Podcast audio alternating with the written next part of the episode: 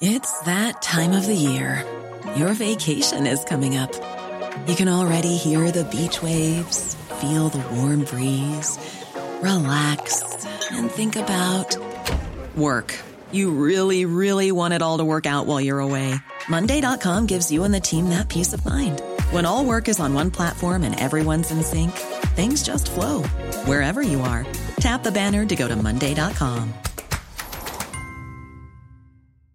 Jewelry isn't a gift you give just once, it's a way to remind your loved one of a beautiful moment every time they see it. Blue Nile can help you find the gift that says how you feel and says it beautifully with expert guidance and a wide assortment of jewelry of the highest quality at the best price. Go to BlueNile.com and experience the convenience of shopping Blue Nile, the original online jeweler since 1999. That's BlueNile.com to find the perfect jewelry gift for any occasion. BlueNile.com. This is the Cork Today replay on C103. As we welcome you along to Thursday's edition of the programme as we are edging closer and closer to Christmas.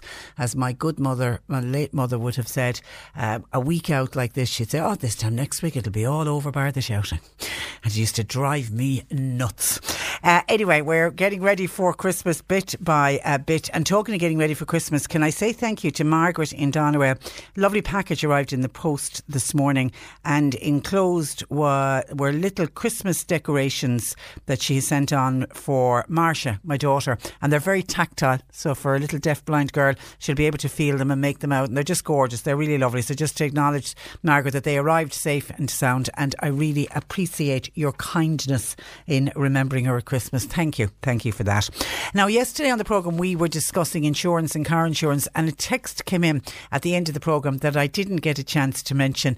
And it made me smile. So I said, I'll hold that over. And it's worth mentioning tomorrow morning. And it was a listener who doesn't put a name on the text, but it's just showing how s- silly, really, some of the rules regarding insurance can be. And she said, on car insurance, I wanted to take my ex husband off my car insurance when my car came up for renewal.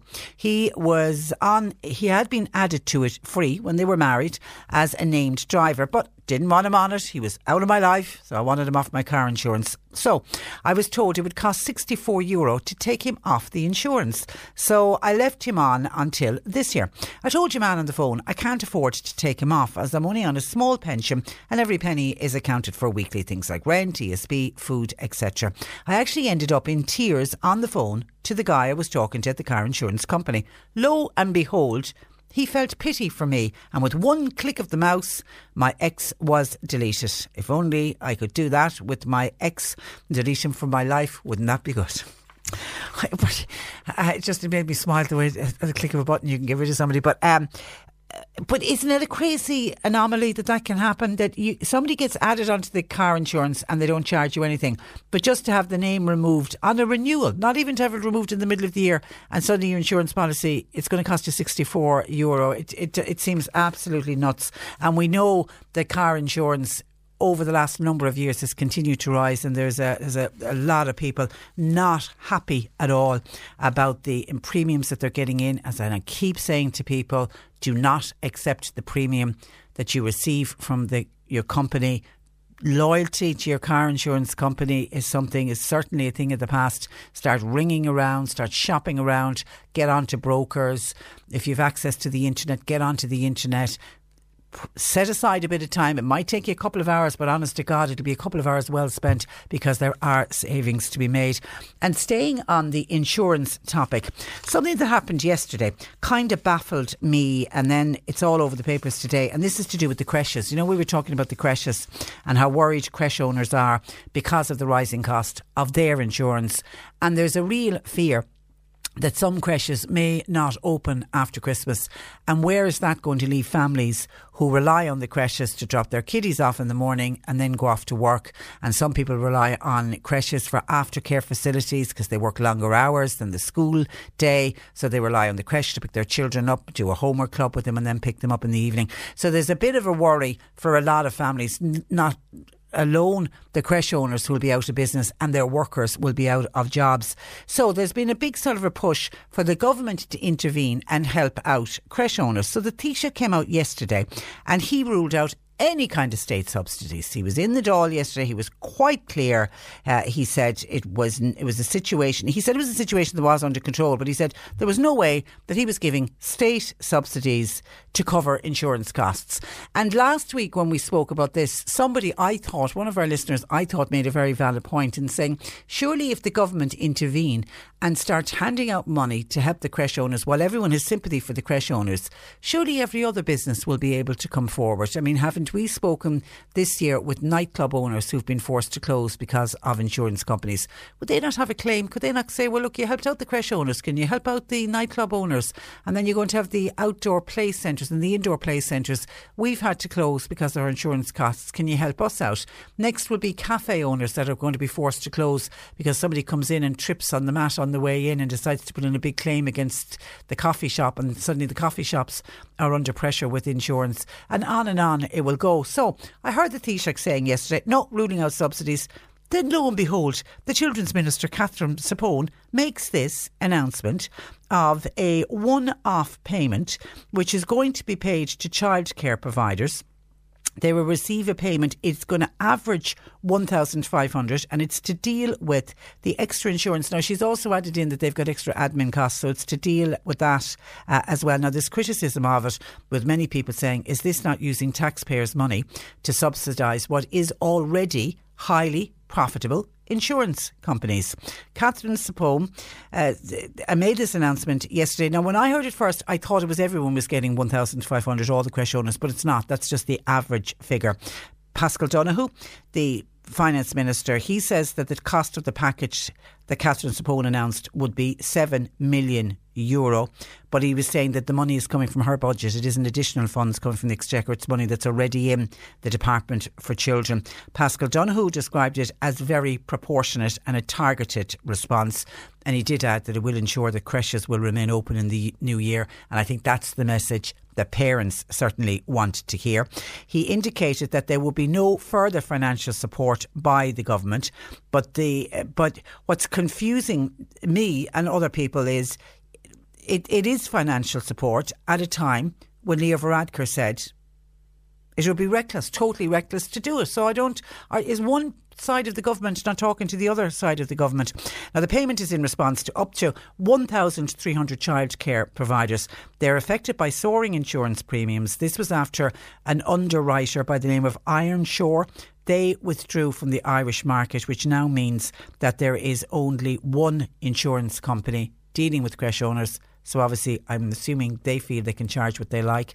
I mentioned yesterday that we heard of one insure one creche owner whose premium last year f- for this year was three thousand euro. She got her premium in from the 1st of January. If she wants to open the doors of her creche after Christmas, 9,000 euro. So to go from 3,000 to 9,000, and by the way, she didn't have a claim, didn't make any sense at all to me. Anyway, so Catherine Zappone yesterday had was like Santa Claus coming early to creche owners and to the parents. Let's not let's not say that this is all about the creche owners because it is about the parents as well. The payments will be issued on the 28th of December. They will range from 1,500 euro, but they'll go up in some cases for the bigger creche owners to 26,000 euro. Um, it's going. It it it is. It depends on the number of children being cared for, whether they're part time or whether they're full time. And obviously, Catherine Zappone was outlining all of this at the Children's uh, Committee. And she did say that part of the payment is also going to cover the extra admin cost which childcare providers have had to undergo this year because all the stricter regulations came in. And that was a follow on from the expose on, on prime time on RTE. So there's much stricter guidelines now. And obviously, that comes with it a lot of paperwork. So she's allowing some kind of a payment uh, for that as well. But is this just a sticking plaster? And, and and you know we've a lot of people and particularly a lot of people in opposition in government are saying that we are subsidising a highly profitable insurance company and will the say, said same insurance companies next year, this time next year when they're sending out the premiums, will they decide, well, look what happened last year? The government ran scared because they don't want a situation where you've got parents saying, we can't go to work after Christmas. The knock on effect to probably every single industry in the country would be huge if all the creches closed down. So would to the insurance company will they will they not be smart? They're in it to make money at the end of the day. Will they not come back and say, "Sure, we'll up the premiums again," and the government will do what they did last year? They'll bail out the creche owners. I, you know, I can see why Catherine Zappone is doing it, but I also have to stop and think when the the Taoiseach earlier said that it would be a reckless decision for the state to cover insurance costs uh, for creches. So uh, yeah, I'm a bit perplexed by it all, and I welcome your thoughts and comments. Are you with Catherine Zappone in saying no, it's the right thing to do, or is it just a sticking plaster over a situation that still has not been sorted? We need to get the insurance industries who are make uh, industry who are making huge profits. We need to get a grip on the insurance company because the insurance company at the moment they are the ones with the grip on this entire country. No matter from your house insurance to your car insurance to your travel insurance to your health insurance something has to ha- happen because something is going to give eventually. The government can't keep bailing out different sectors. 1850 333 103 coming up on the programme this morning we're going to hear a plea from a local councillor who wants Transport Infrastructure Ireland to fund repairs on roads in the East Cork area. The East Cork area is an area that's seen a huge increase in transport and vehicles in the last number of years, and it's on roads that were never designed for the type of traffic that's on them at the moment, particularly around some of the lovely, pretty little villages in East Cork. And that's very unfair then if you've got very dam- badly damaged roads. It's very unfair on people who live there and have to travel on these roads every day. And it's a cost factor to those families. Obviously, they're doing damage to their car, or they're constantly having punctures or blowing out tyres, etc. So we'll chat with that councillor on the programme today. The Environmental Protection Agency offering advice to all of us on how not to waste food this Christmas. I know it is probably impossible to say that you will survive the Christmas period without throwing some type of waste food into the bin. So let's see if we can do our bit and can we cut down on the amount of waste food. I mean, one of the obvious ones is for all of us to not buy as much. And I know if you're anything like me, I always kind of get a sense of panic on Christmas Eve. Have I everything in? Do I have enough? Which is a kind of a stupid thing because while, okay, all shops will close Christmas Day and many will close on Stevens's Stephen's Day. But they'll certainly all be open then on the 27th. So technically, you could have 48 hours without access to a shop and you probably won't because after Christmas Day on, Ste- on St Stephen's Day, garages will be open, corner shops will be open. There will all, there will be shops open. It's just the largest supermarkets and the largest stores probably won't open on St Stephen's Day. Others will because there'll be there'll be sales on and everything. So technically, it's only really one day. So you know, it, but but I get this sense of panic on Christmas Eve. I, I just can't explain it. It's and it's an absolutely irrational uh, fear, particularly if I'm having guests, if I'm having visitors, and I have a house full for Christmas this year, not just for Christmas Day, I have a house full for a full week. Uh, looking forward to it, but it brings with it its own stresses and, and strains. But I'm really, really trying to restrain myself this year and I am making a shopping list. And seemingly they say that is one of the greatest ways is to make a shopping list. Now, my big thing about making the shopping list is to make sure I don't forget anything. But it's when I go to the stores I have to make sure I stick to the shopping list. Can't guarantee I'll do that, but I really am going to do my bit. So we'll listen to the EPA with their words of advice today. We'll hear from a Cork GP who is saying the SouthDoc service is stumbling from crisis to crisis. Have you a story to tell us about SouthDoc? Did you contact SouthDoc? Did you have to wait a long period of time?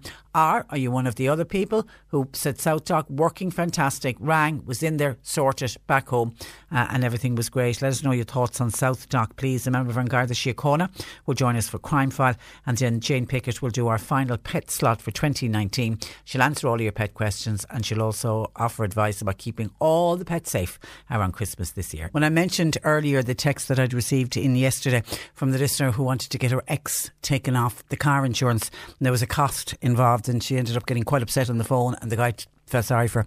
And uh, with a click of a mouse, her her ex was deleted from her car insurance policy. And she said, if only it would be easy in life at a click of a mouse to get rid of your your uh, your ex. Uh, somebody by WhatsApp says, "Amen, sister. It costs the same as a wedding to get rid of your ex, but you don't get any presents." Thank give that. On house insurance, Audrey says, My house insurance is up on the 1st of January. So I went to pay it and it just happened to say over the phone that the best you can do.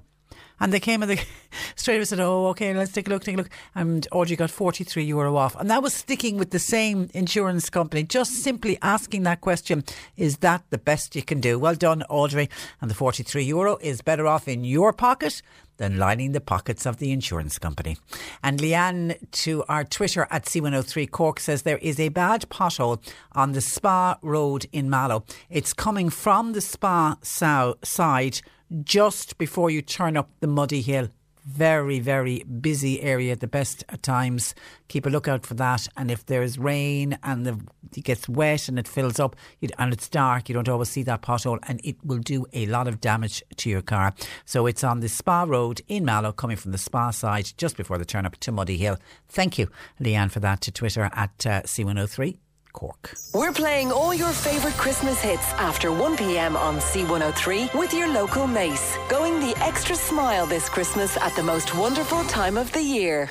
Cork today on C103. With Cork City Council and Glow, a Cork Christmas celebration, food markets, Ferris wheel, and a fun festive park on the Grand Parade. Visit Glow, open every weekend until Christmas. Hi, Simon here. As you know, Cork has a host of local and world class brands, and it's a great place for shopping.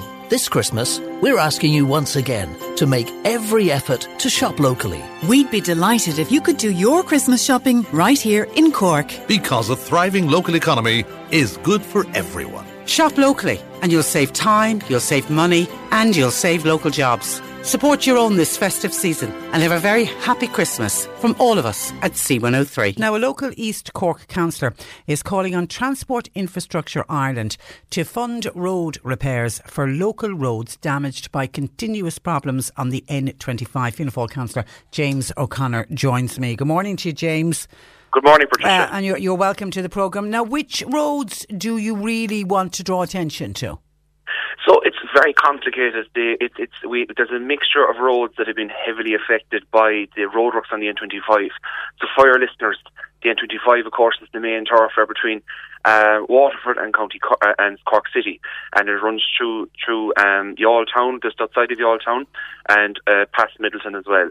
So there's two small villages there of Killeagh and Castlemartyr, which are actually have not been bypassed yet. There's there's hopes that we can get Castlemartyr done in the near future, but basically we had a situation in 2016. Uh, where the road flooded um, uh, on the N25, and all of a sudden you had thousands upon thousands of cars, trucks, agricultural vehicles and HGVs were coming off the N25 and going on to a local road networks. Of course, TII then have responsibility Transport Infrastructure Ireland, which would have been the NRA, I suppose, previous to its current name, um, as now a separate agency. They look after all the national roads in terms of giving funding, providing repairs and upgrades to the road network. So this and isn't the responsibility of the council? So the National Roads Network is the responsibility of TII, and the yeah. local roads network is the responsibility of the of the of the county council. Okay. And unfortunately, what we happened was because of serious problems uh, with the national road, uh, the N25, between Killeagh and Castlemartyr, it has led to a massive damage being done to the local road network in terms of the road strength and surface and the surrounding drainage. The very small local roads, um, but they actually took the full brunt of, of the, the road closures. And subsequently, then Patricia, of course, we had very heavy roadworks that were going on for a number of years in Killeagh and Castlemartyr on the N25 for pavement upgrades and strengthening in the villages. So the local roads really are in a shocking condition all around those two villages. So Ladysbridge, Castlemartyr, Killeagh and Mogeely, um, they're particularly hard, uh, badly hit and they're between uh, Midleton Town and Youghal. So I'm asking for TII to actually contribute towards the repair of those roads rather than asking the local community to fork out their own money to pay for community involvement schemes, which many of your listeners will be familiar is one of the main ways in order to get a road repaired. This is where the community come up with part of the funding. Yes, about 15%. So I think it's extremely unfair to have to expect. Well, well it is in the way you've outlined it that the, these roads got damaged and it wasn't the fault of local people. Exactly. And, you know, just to put it into perspective for people, we did a traffic management uh, survey as part of the feasibility study for the bypass in Castlemartyr, uh, or the, the, the, relief road in Castlemartyr uh, over the last couple of months. And we found the results to be absolutely extraordinary. Just over half a million vehicles are going up and down Castlemartyr on the N25. I think it was 514,000 vehicles per month. So that just gives you a scale of how much traffic was going up and down small local roads. Like there was grass in the middle of these roads now, just to give listeners an idea. Yeah, I mentioned this earlier when I was teeing up that you were coming on the programme, James. We're talking about roads that were never, ever built or designed to take this volume of traffic. Exactly, and they're, they're, they're quite small. They're designed for just a couple of cars for the local residents and the local houses, and all of a sudden they found themselves overnight in an onslaught where their the, road outside their small road outside their home became the, the main the main the main road from, from Cork to Waterford for a number of weeks while the flooding went on. But unfortunately, it just took a couple of weeks to do that damage. You know, the damage has been has has, has actually stayed there. Uh, because of what happened with the roadworks as well, people became familiar with, with those side roads and mm-hmm. continued to use them. Um, and unfortunately, the situation there now is not good. I've been down there myself, and like it's not even after getting minor road repairs done. I've been fighting hard to get those done for a long time. At the same time, it's it's still um, it's, it's, they're still in need of full resurfacing, which is very, very expensive. And then Cork County Council have to pay out the money to do that. And I think that's unfair because TII are responsible for this problem, in my opinion.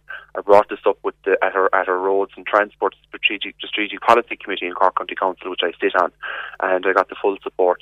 And unfortunately, we were told that day, Patricia, that East Cork municipal area, which I represent, which is Midleton and Youghal and Cork County Council, uh, unfortunately, we have the worst roads in County Cork, or one, one, one of the worst municipal Wow, wow. Uh, yeah, I think people living in the area certainly won't be surprised by that. And you've got local people then having to put up with these roads, which I'm assuming causing damage to some of their cars. It is, you know, that we saw that actually a, hideous amount of money has been paid out by Cork County Council in terms of claims for damage. Now, I have to be, I suppose, I, I don't want to be critical all the way of the local authority. To be fair, the upper management in, in the County Council have been doing extraordinary work with the level of funding that they have, where there has been a substantial reduction in funding that they have that, that they had previously. We've been working hard to make a case to increase that because we know that we actually get the lowest funding per linear metre um, in the country, and as, as for any local authority. I know it is the biggest county, but at the same time, a kilometre of tarmac is a kilometre of tarmac, um, you know, and I think it's, we're not getting our fair share of funding um, from the Exchequer. But to be fair to the to the head engineers in County Hall, they've been very very good to deal with. But unfortunately, I find myself in a situation where I got elected in May, and I have to, to deal with this issue because we have, as I said, we have the worst roads in County Cork in, in the Midleton municipal area. So we were. Do you know has it ever happened before that the TII gave funding and put their hands up and said, yeah, the reason for the damage to your road was because what happened to one of our roads? Pardon, Patricia, I missed that. I, I, do you know if there's a precedent there? Has the TII ever come out and funded roads that's not under their remit, which is what you're asking them to do, but you're well, asking them to do it because technically the roads are damaged because of roads under their remit? Yes, so we know that we actually back in 2016 after the flooding they, they, they did make minor contributions. To Oh, did they? Okay, all right, all right. There's precedent there. Okay, uh, keeping. Let us know how you get on. I'll be I'll be really interested to follow up on this. And just before we let you go, um, you were telling John Paul there about Irish Rail moving their depot out of Cork City. Yes, so yesterday it's a bit of a good news story. It's, it's Christmas time, so I want to finish on a positive. Yesterday we were we we were at the at the CAT committee, which is the, the, the committee which is between Cork County Council and City Council about strategic planning in the metropolitan area of Cork and further afield, so the county towns that surround Cork City. Now they were on about the, the need for improvement for, for for our public transport system, and particularly the rail line came up between um, I suppose for discussion between Mallow uh, and Cork. I was raising this with Councillor Pat Hayes in Mallow and, and Councillor Murphy were working on this. But basically, there's going to be they're going to be moving the depot um, under the new uh, the, the, the, new transport plan for Cork um, City out of Kent Station, and they hope to do that. So Irish Rail, in the in, in, I suppose in, in the medium term, are going to be looking for a new location for their depot. At present, they can only hold eight train sets at the station in Kent in terms of storage for maintenance, uh, as well as for, for overnight storage. And they're going to need to expand that to cater for future rail demand by up to three times to over 21 um, train sets to be stored. So I'm asking Irish Rail, along with my, the councillors in the Mallow area, uh, Pat Hayes and Gerald Murphy, for Irish Rail to consider locating their new depot between Mallow and Buttevant or in that general area because it's a very suitable site. It's going to bring much needed jobs to the region. And you know, as a general election candidate for Cork East, it is a very big priority for me. There's an opportunity here, Patricia, um, to, to actually to, to, to secure this for Mallow. And I assume, James, that the depot has to be close enough to Cork City. Exactly, it has to be within 35 minutes of, of a rail journey. So Mallow, Buttevant area would fall just within that remit. And obviously, then you need to have your suitable topography in terms of land um, for, for, an actual depot because it will take up quite a, a large uh, area space. So perhaps derelict sites around the Mallow Buttevant area that are close to the rail line could be considered. But I'm going to be writing to the CEO of Irish Rail and to the Minister for Transport. And, you know, I'm committed to, to delivering jobs to that region of Cork East, primarily because it had a very difficult time in, in, in recent years. Uh, and I know, and I'm, I'm very sensitive to, to, to, to, that issue as a general election candidate for Fianna Fáil and Cork East. And who, who, who will make that decision? Is it Irish Rail themselves? So basically, what we heard yesterday, and it's important to say that this plan that we have for Cork to, to, to improve our public transport all comes down to funding. So we need greater greater money from the exchequer to be given to the Department of Transport in order to carry out some of the brilliant ideas, such as the expansion of rail services throughout the metropolitan area. So Irish Rail will do it, but only on the back of being funded by the state. Oh, uh, okay. Unfortunately, yeah. a situation where they're, they're nearly actually insolvent, Patricia. But definitely something going forward because the plan is now there. We can make a case for it. And look, I'm determined to deliver this for the Mallow okay. area. Could be a good news story. Okay, listen, thank you for that, James. And a happy Christmas to you as well. Thanks for joining us. Uh, good morning to you. That is uh, Fianna Fáil uh, Councillor uh, in East Cork, James O'Connor. 1850 333 103. Lines open. Cork today on C103. With Cork City Council and Glow. A Cork Christmas celebration. Get into the family festive spirit with a visit to Glow on the Grand Grand Parade. Open every weekend until Christmas. Every Friday, we're counting down to the weekend. The weekend. By turning up the Feel Good. C103's Feel Good Friday brings you six hours of Feel Good greatest hits. Join Nick Richards from 1 and Martina O'Donoghue from 4. As we get you weekend ready. Weekend ready. Turn, turn, turn turning up the feel good for Cork. For Cork. Every Friday from 1. Feel Good Friday, only on C103. Now, the EPA in a recent survey found that the most wasted Christmas food in our homes are Brussels sprouts at 32%, followed by meat at 30% and potatoes at 25%. The EPA know that Christmas is a time for celebrating, but reducing food waste is one of the most important uh, actions to take as we try to t- tackle climate change. joining me is Odile Le Bolloch from the EPA Stop Waste Waste Food Survey. Good morning to you, Odile. Good morning, Patricia. You're, How are you today? I'm, I'm very well, and, and you're welcome to the programme. Do we simply buy too much food every year at this time, and that really is our problem? Absolutely. Uh, to be honest, we buy too much food all year round, and you know the main reasons that we waste food is we buy too much and we don't use it on time, and that happens all year round. But in particular, it's amplified at Christmas when we just lose the run of ourselves. Everything is just in case, you know, buy extra because we never know who's going to call. And it's almost like we forget that the shops will reopen in a few days' time.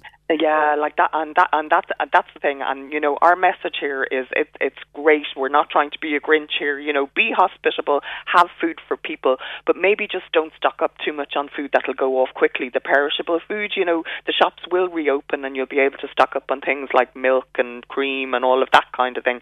You know, buy stuff that won't go off too quickly. And when you are buying stuff, make sure check the dates on it and make sure that it will last for when you're going to use it. Because a lot of people are probably going to do their Christmas shop this weekend, mm. maybe mm. rather than, and Christmas is in the middle of the week. So just make sure when you are choosing your dates of products that they they will stay fresh for that amount of time. Were you surprised that it was Brussels sprouts were the most wasted, or is that just simply down to most people don't like Brussels sprouts? Yeah, I, I look, you know, we're guilty of it all the time. It's kind of well, you've got to have sprouts at Christmas. It's traditional, and sometimes maybe we just need to stop and think, like, do people actually like them? so, and uh, you know, I know sometimes it's controversial. We were talking about this the other day as well. The same with potatoes. You know, like you do roasties and maybe some mash, and you know, then there's stuffing, and you've probably had brown bread with your, you know, if you have smoked salmon to start with, and you know, we've all got our things that we like to eat, and we have every year. This is what we do, and what we're asking people to do maybe is, you know, just plan your menu and think about what was left over last year. And this is part of the survey that we did was we were asking people, what did you find that you wasted? And you know, sometimes we're not even aware of it. It's just at the back of our head. And if you actually stop and think about it, and this is what people have come back and said, do you know what? We wasted Brussels sprouts. So it is really just to be conscious of the things uh, that do end up. And then um, uh, meat coming in in second. I mean, that is probably the most expensive thing you buy. Yeah, and you know, yet again, this is kind of sometimes people maybe buy a, a whole turkey and they're only feeding two or three people, and you know, one way there is that you know, get a turkey crown is much easier to manage, or even just make sure that if if you do have leftovers, that you manage them properly, put them in the fridge or the freezer to keep them and have them later on in in you know a couple of weeks time. And in fact, that was the other thing that we found that turkey sandwiches was the most um, popular leftover use rather than turkey curry, which a lot of people talk about. So, because I was on your website yesterday, I mean, you have this luscious leftover recipe ideas on on your website. Yes, and look, this, uh, look, this is the thing. There's typical foods that we all have that are leftovers, and sometimes maybe people are just looking for different ideas of what they can do. And in fact, you know, we've we've called St. Stephen's Day National Leftovers Day because it is the day when we all actually le- eat leftovers and cherish them. You know, yeah. people actually enjoy and look forward to them. So it's a habit we'd like people to get into every day of the of the year is use your leftovers. But in particular, on the 26th of December, we're saying this is the day when we all actually really like to have our turkey leftovers. So we've come up with some ideas of recipes that people can can try. But yet again, it looks as if people would just prefer to stick everything in a sandwich. And yeah, and if that's what you want to do, then do it. But it's just Absolutely. we do we, we want as yeah. little as possible going in uh, to the bin. Now, yeah. it's all down to the planning as well, uh, Odile. Bringing a shopping list with you. And st- see, I see, I have my shopping list ready, but it's my problem now is going to be sticking to the shopping sticking list. Sticking to your shopping list, and and that is a tough thing. And I think you know there there's ways to get around that too. Um, sometimes you know when you do go into a shop, you get caught up with all the fresh stuff and say, oh, I never thought of that. But you know, really is be aware of what you do have at home, what you're going to eat, have your list, and go in and just be determined that you're not going to deviate from it. And you know, if you're not sure if you have something at home, sometimes and and we recommend this all year round actually, is take a picture of your of the inside of your fridge before you go shopping, and then you have a record with you just to remember: do you have like a liter of milk or not, or that kind of thing, and as we said, don't stock up too much on the perishables that'll go off quite quickly. So, you know, have some stuff and use leftovers to feed people if they if they come call unexpectedly, which to be honest in this day and age doesn't happen very much. Yeah, you yeah, know. That's true. That's but if true. people do, you you're, you will not run out of food. There's always something left in the house to put together. and don't be tempted to be tempted by the offers. I mean the bog off, the buy one get one you free. Buy one get one free. Yeah. Now in fairness shops don't do much of that anymore. They do kind of, you know, buy three for a fiver, you yeah. know, r- rather than the buy one get one free, which certainly didn't work for people where you're buying more of the same thing. Whereas, you know, you can make those buy three for a fiver type of ones work for you, where you buy a variety of things rather than all of one thing. But if you need them, buy them as long as you're going to use them. Yeah. But you know, it's not to get carried away with with them because if you're going to throw them away yet again, it's not a special offer. So it's great for your cleaning products and that kind mm, of thing. Terrific but for that. Not, not, for fruit and but veg. there are there are idea. very good offers at the moment on f- very cheap fruit and veg. To be honest, it's it, it, I question sometimes how they can even be selling it uh, so cheap. I mean, you know, like pineapples for 49 cent uh, and we had that a few years ago where I think every single bin ended up with pineapples because people bought them because they were so cheap and then well, what am I going to do with the pineapple and that's it. Yeah, D- didn't know what to do with them, you know, or and maybe you know maybe they weren't they were ripe too soon and all of that. So it's back to yet again having a plan, know what you need, and you know if you're going to serve pineapple, maybe Fine. you know serve it for breakfast. Fine, buy it, avail of the special offer. But if you're not, you know, just resist the temptation to buy it just because it's cheap. Yeah, and then storing your food. Uh, and I know we were speaking with uh, Safe Food uh, last week about you know cleaning out the fridge and getting the fridge ready and storing everything in your fridge and consider freezing things. Yeah, and look at that. That's a big thing. You're going to need space in your freezer, so start eating what you have in your freezer now to make room for it, and not just use the the the you know you need to clear it out as an excuse to throw away what's in there. Is make sure that you do use it, and when you do put stuff in your freezer, label it so that you know what it is, so that in a few months' time you're not looking at this brown thing going, I've no idea what that is anymore. you know, and even if if you're going to store leftovers, store them in portion sizes rather than all in one go so that you don't then defrost a load of turkey that you have to eat. So, you know, it's better to box things up in smaller portions so that you can manage what's in there as well. And one thing, you know, from us talking to people about food waste, people find quite useful is having a list kind of, you know, even on the front or the side of your freezer so that you know what's in there, that you don't have to go in to look at what's in there. And that can help you, you know, and then you've got like free food for the next month if you start to look in terms of meals and things like that, that you can start working your way through. So it's, you know, a lot of this is, it involves a little bit of organization, but once you get the time to do that, then there's no stopping you. that's And, and you will things work. and you will save money. But that's it, yeah. Look, we estimate, you know, people throw away about 700 euros worth of food every year. incredible. And it all adds up. I think, you know, people don't, uh, are they're not really aware of it. You're kind of vaguely aware that you throw away a bit of food. And when I talk to people, they always go, oh, yeah, just a little bit, not much. But when you actually get people to look at it, and even for a week, keep a record of what you are throwing away and why. And multiply that by 52 yeah, weeks. Yeah, Yeah. exactly. And it just opens people's eyes, you know. And then when you are shopping, you're more, you're less likely to buy stuff that did get thrown away because Yeah. well, actually, we didn't eat that, so we're not going to buy it anymore. It's all about awareness. Listen, is. um, Od- Odile, thank you for that. And stopwastefood.ie is your website where they where they have those uh, luscious uh, leftover recipe ideas as well. Uh, Odile, have a great Christmas. I know you won't waste any food, but have a good one. No, and happy Christmas to all your listeners as well, Patricia. Okay, thank you for that. Bye bye. that Okay, is bye-bye. uh, Odile Le Bolloch, who joins us from the Environmental Protection Agency. Stop Waste Food. You're listening to Cork Today on replay. Phone and text lines are currently closed. text in from Mike, who was listening to my piece with uh, Odile from the Environmental Protection Agency, just uh, trying to get everybody not to waste food this Christmas. It's just the message about buying less so that you don't, because if you buy less, you then won't end up with stuff that you didn't use and have to throw it away and use the freezer and all of that. Uh, Mike raises a, a, a good point. He says, Patricia, do you ever think about people who have no religion and who do not believe in Christmas? So the 25th of December will be a normal working day for me and my wife. No Christmas dinners, no waste, and no bull. And yes, we are happy. Kind regards from Mike and uh, Elena. Yeah, there. There's not many, I think, who don't celebrate Christmas, and I don't mean celebrate Christmas as in the Christian aspect of it, Mike. There's a lot of people will be sitting down as a family and getting together as a family and celebrating the 25th of December, not necessarily from a religious point of view. Uh, they celebrate, and they've no religion, or they they were not had a religion that they no longer practice. So it isn't always about the religion. It should be. You're you're absolutely right. If you want to celebrate Christmas, then it should be about the coming of Christ and it should be about religion. But that isn't the case in dare I say a lot of households. And yet, people will still celebrate on that day. So, it isn't always about the religious side uh, of it. Surprised to hear it'll be a normal working day for you. I don't know what, what you're working at because the majority of businesses use the opportunity for everyone to close down. I think as well, everybody closes down so that people can be with their families and people can travel uh, to be with their families. Uh, thank you for your text though to 0862 103 103.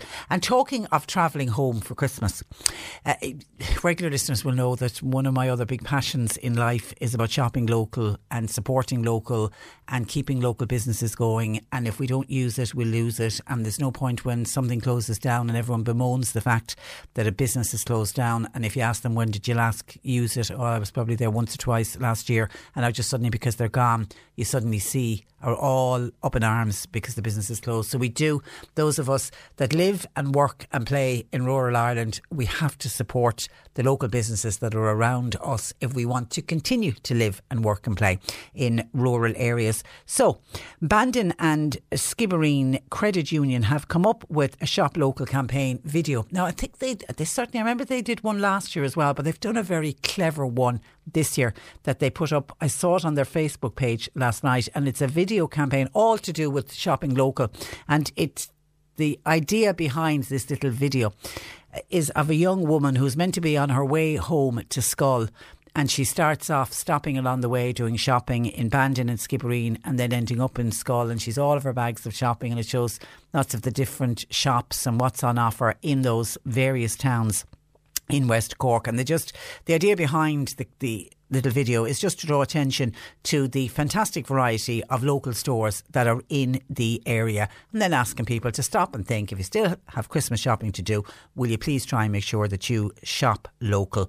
And of course, Credit Union in Skibbereen and Bandon point out that for every 10 euro that we spend locally on an Irish product, that will generate about 40 euro of onward benefit to the local community. And of course, the retail sector employs more people than any other sector in our economy. And I think that's something that is not mentioned and discussed a lot. And that's all the more reason that we need to support those shops because the amount of people that get their employment from those shops.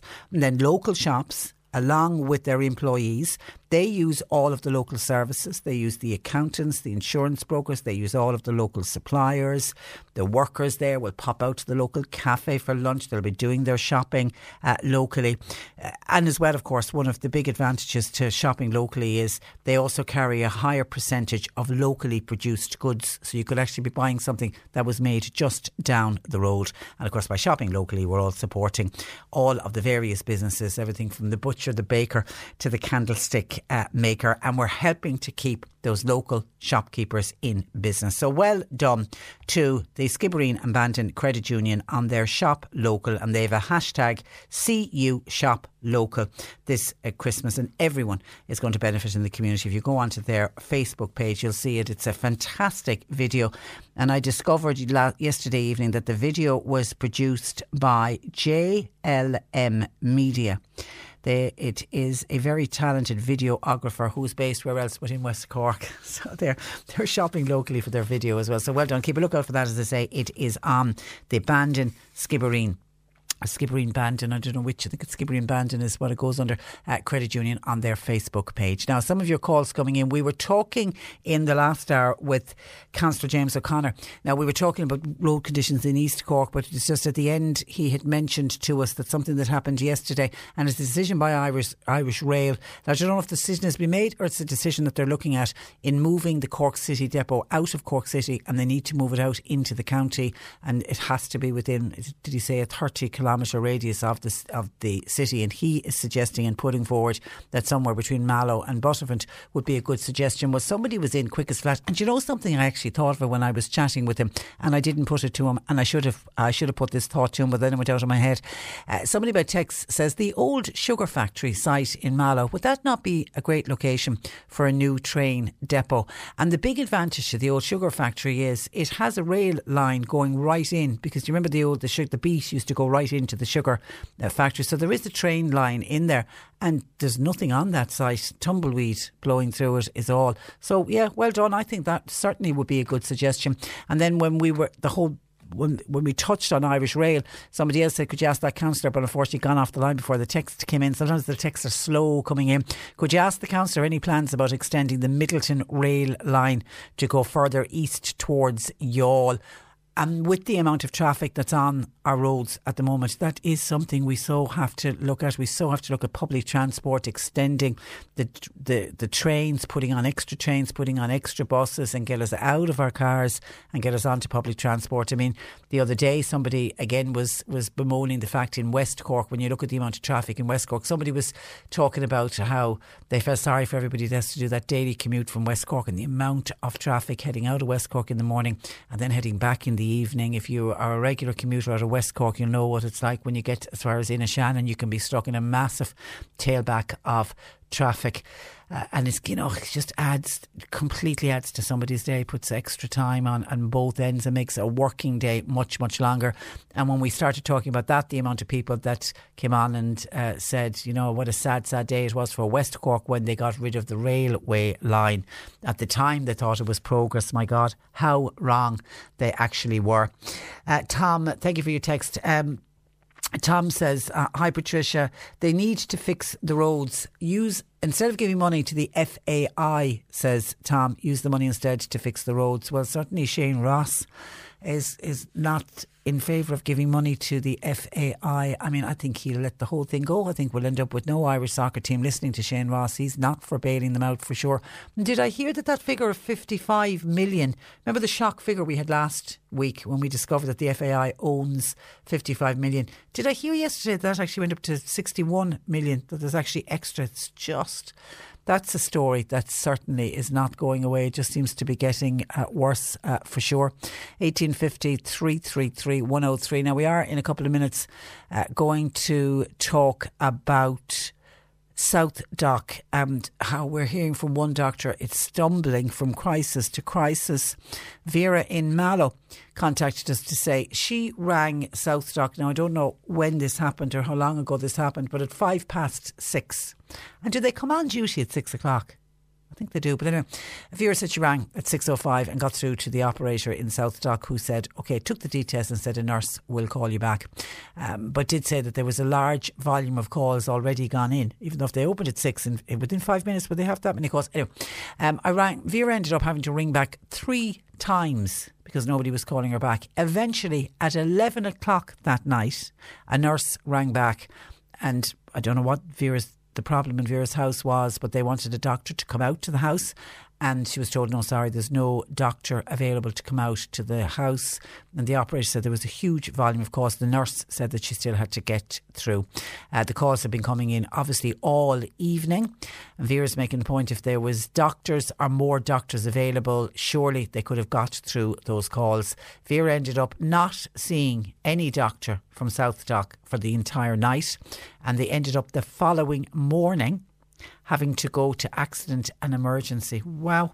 Now, she did say everybody was really pleasant at SouthDoc. They were under huge pressure, but there was simply no doctor available. And that's what we have been hearing, I think, since the start of December we started getting calls in from people saying, Oh, I rang SouthDoc last night, there was no doctor available. And I kept disputing and saying that couldn't happen. There has to be a doctor available on SouthDoc. And I was saying, Oh, maybe they got called out to an emergency, but should they be back in an hour or two? And people were adamant. They were told, No, they got through to no doctor at all, and there was no doctor available.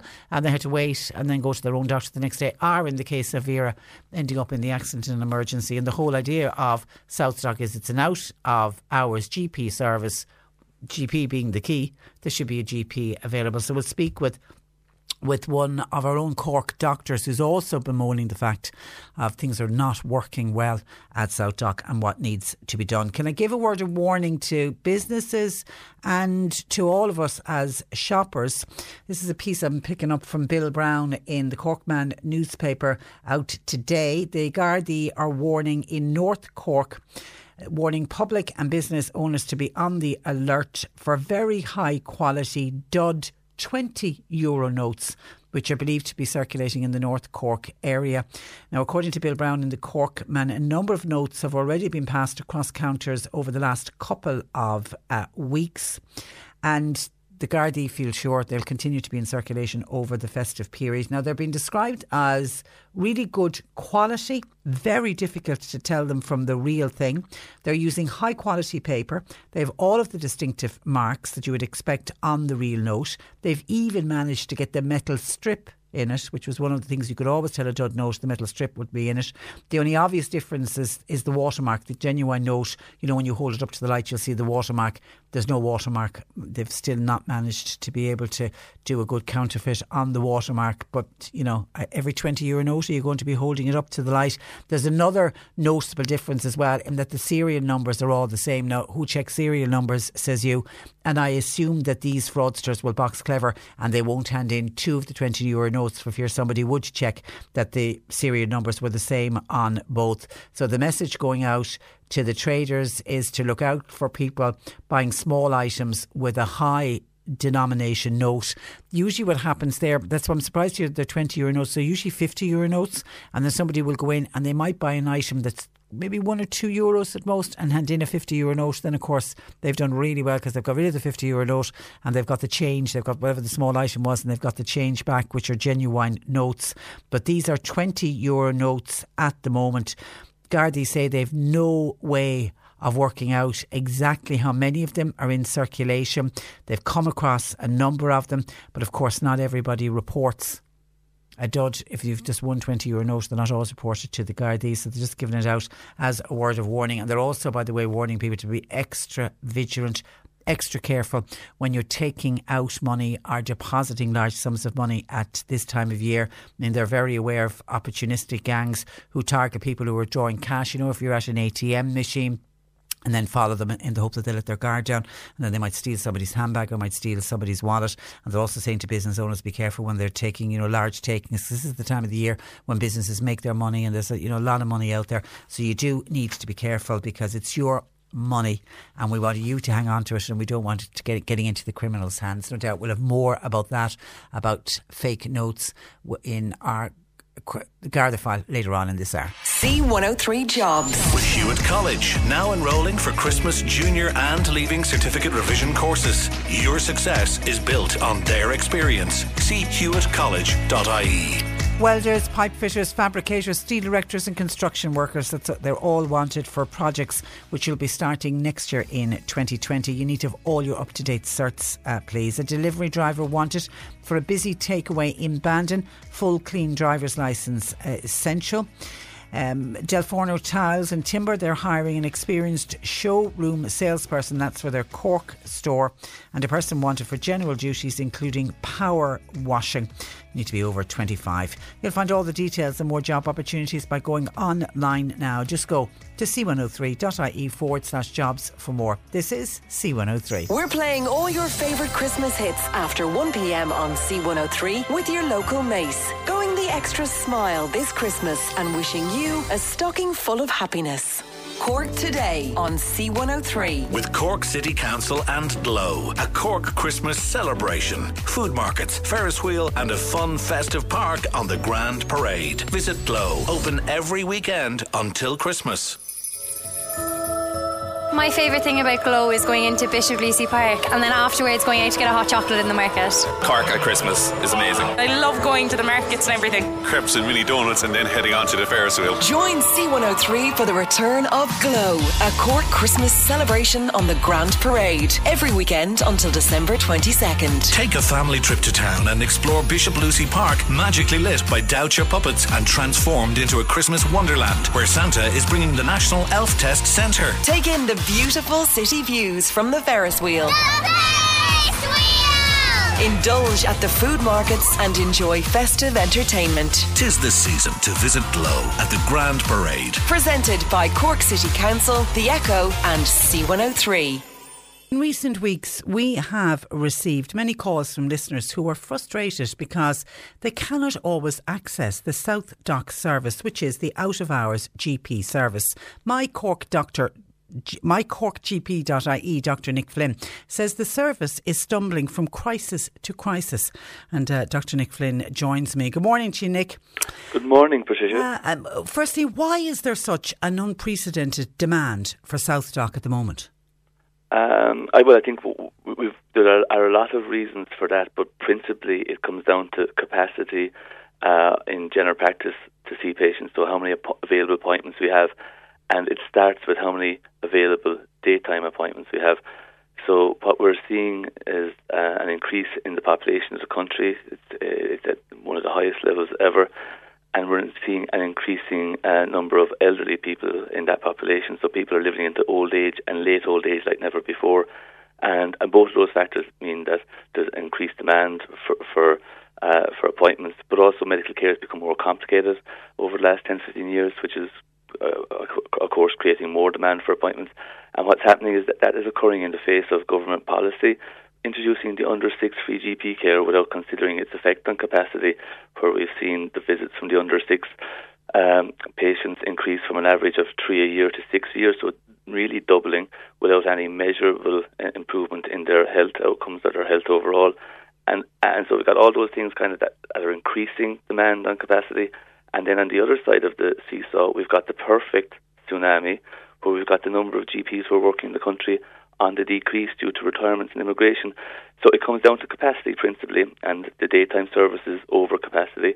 And appointments, as your listeners will be well aware, are, are hard got, and we're heading to the UK model where there are waits of days and some in some practices weeks for for appointments. And in that situation, where you can't access your GP during the day, people who are unwell with acute things like you know colds and flus and chest infections those appointments will then naturally spill into the out of hours. And the out the out of hours, the SouthDoc service was never set up to take you the overflow. Absolutely, bang on, uh, Patricia. So SouthDoc was set up 15 years ago, and really it was before the current, um, I suppose, if you call it a crisis, it is a crisis. Really um, came to fruition. It was before uh, the 2007 2008 um, decrease in funding to general practice, which really we're seeing the, the, the results of now in, in, in, the decrease in availability of services. But so, so SouthDoc is 15 years old, and when SouthDoc was set up, it was set up and it was fit for purpose. But we had a different model of care then, in that patients were, uh, I suppose, accessing care differently, and it was possible to see your GP during the day, and, and, and same day appointments was something the Irish general practice always prided itself on. And like when doctors were at meetings, we would often comment, like over the last number of years, how in the UK you couldn't see a GP the same day, but it was still something that we could do. But quite genuinely, government policy has driven those same day appointments out the window. And very shortly, a same day appointment will be a thing of the past, I would think. It's incredible. It's yeah, just, it is, it is. Uh, it's, it is just incredible. Okay, so so the SouthDoc service as it runs is is it all the local GPs or the doctors? You just do sh- different shifts. Is that how it yeah. works? So so you sign up. So it, it, it, the SouthDoc is uh, covering kind of the south west of the country, and it's divided up into different cells. And the doctors in those geographical areas um, do their own shifts between say six and eleven or six and ten weekdays, and, and it varies between nine and eleven at weekends. And then what we call the red eye or the night shifts are, are covered by, in the main, locum doctors. Uh, say in the city cells, there's two locum doctors on, on uh, but in the, in the, anything in the country cells, it's one doctor with one of the local doctors second on if there's an issue where a second doctor is needed. So, like, I mean, if you, and if you think about that, doctors are really, I mean, I quite genuinely working very hard during the day. Um, and maybe you might see 50 patients during the day or 40 patients during the day if you busy busy surgery. And then, like I was on SouthDoc last night, um, and between six and eleven, I saw another twenty-two patients. So really, it's it's it, it's as much as it's the output per doctor. Really, I, I would think is as much as can be expected. The problem is that the, as I say, policy has increased demand, but also policy has meant that our doctors have retired early, and some of our doctors have emigrated. But my own practice, uh, especially the training practice, which means we train uh, GPs, qualified doctors who are training to become GPs. And we've seen over the last 10 years uh, at least four of our 10 uh, trained doctors or doctors who have trained with us have gone on to immigrate. So, like, the, so the, the capacity. Can you understand why? Well, they, they, they've told us why, really, you know, uh, and they tell us one, is because they, they're frustrated working in a system where they can't create care plans for their patients. And what that means is that when they want to get a test, be it an x ray or be it a scan, that the system frustrates them and they wait months for, the, for, for to get the scan, they wait, wait months to get the result. And they're frustrated that they can't when they want a specialist opinion. That I mean, it's a joke. I mean, if I want to get an orthopedic opinion on a patient of mine, three years. You know, if, I, if I have an elderly patient with cataracts, you know, three, four years. You know, and they're getting the the cataract bus to Belfast. The, the, the young doctors are quite rightly voting on their feet and saying, you know, we don't want to work in that system. That's just demoralising. We don't want to do it, and and and they have left. So the system is, is broken, and, and, it needs needs to be fixed.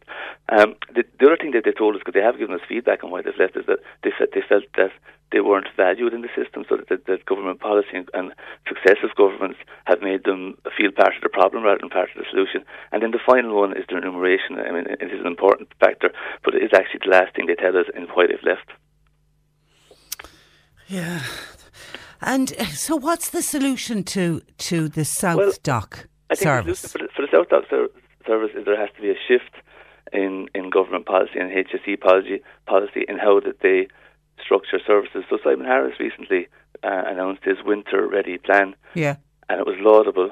But do you know how much there was to support general practice, to support the, the functioning part of the health service that will stop patients, or that might be able to stop patients accessing the expensive uh, part of secondary care or hospital part of health service?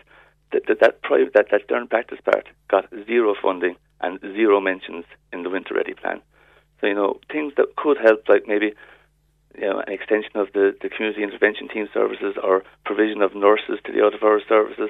There are things which could help us see more patients and see patients more efficiently, but but there's no funding for it. Like it's completely ignored. You know, so there has to be a, like a shift in how um, the system is organised and a shift in how funding is organised towards general practice. And in a way, I think the, the doctors themselves, both hospital and in the in, in the community, need to be trusted to manage those budgets because we know how we can get patients seen safely through the system. Yeah, and so when we had listeners contacting us, Nick, saying that they rang SouthDoc to be told there was no doctor available, and I was thinking, defending it, saying that can't happen. There has to be a doctor available. It's the SouthDoc service. Is it possible that you ring and there's no doctor there? Um, that's, that, that that should that shouldn't happen, but I, I know that it has happened. So I know that there there have been times when, again, to just explain to listeners, what we call the red eye, which is the night shift. There have been times in the country cells when there haven't been doctors, and in particular cells for the night shift. Uh, it's happened twice recently, and that those patients have been referred to the city. Um, yeah, yeah, yeah. That happened in one case, and yeah. somebody else was told to yeah, go just so, so just to go to A and E, but she said she yeah, didn't. That A and E was the last place she wanted to go. Well, I mean, and again, that's that's the that's the system failing, really. Yeah. But, I mean, coming back then to what's the solution? Like our, our GP contract, albeit that there were add-ons this year, which I think actually are, are quite good and, and, and, will have their own purpose and work well. But the, the core GP contract is 40 years old. So if for, for, for listeners, if you if listeners just imagine the television they had in their house, it was 40 like, years old in 1980, like probably didn't have a remote control, and, and now you can get, you know, you can download a, a, film to your television, whatever. Yeah. So, so the contract we have is designed for that old television 40 years ago that has no remote control, and we're trying to work on a system where the television can download the, the, the, the you know, movies and stuff. So, so basically, our, our contract is old and not fit for purpose. It, it really, you know, it, it, it doesn't uh, allow us to provide modern care to patients. And it certainly, when it comes to the out of hours, the, the contract states, and it's, it's as vague as that your GP should be contactable or available for, to contact out of hours. It doesn't. It doesn't actually give the GP. Um, that may say states the GP has to see you out of hours. You know, so so there, there are practices around the country that are not part of um, co-ops where they do telephone triage only, mm. um, and anybody who, who's triaged that can't wait till the morning are are, are sent to and you know that's not a system we have with any of the practices in Cork, but it really does. Like, the out of hours needs its own solution. There's a lot of doctors who want uh, it to be uncoupled from our main contract, and, and so doctors who want to work out of hours can apply for separate contracts for that. Yeah.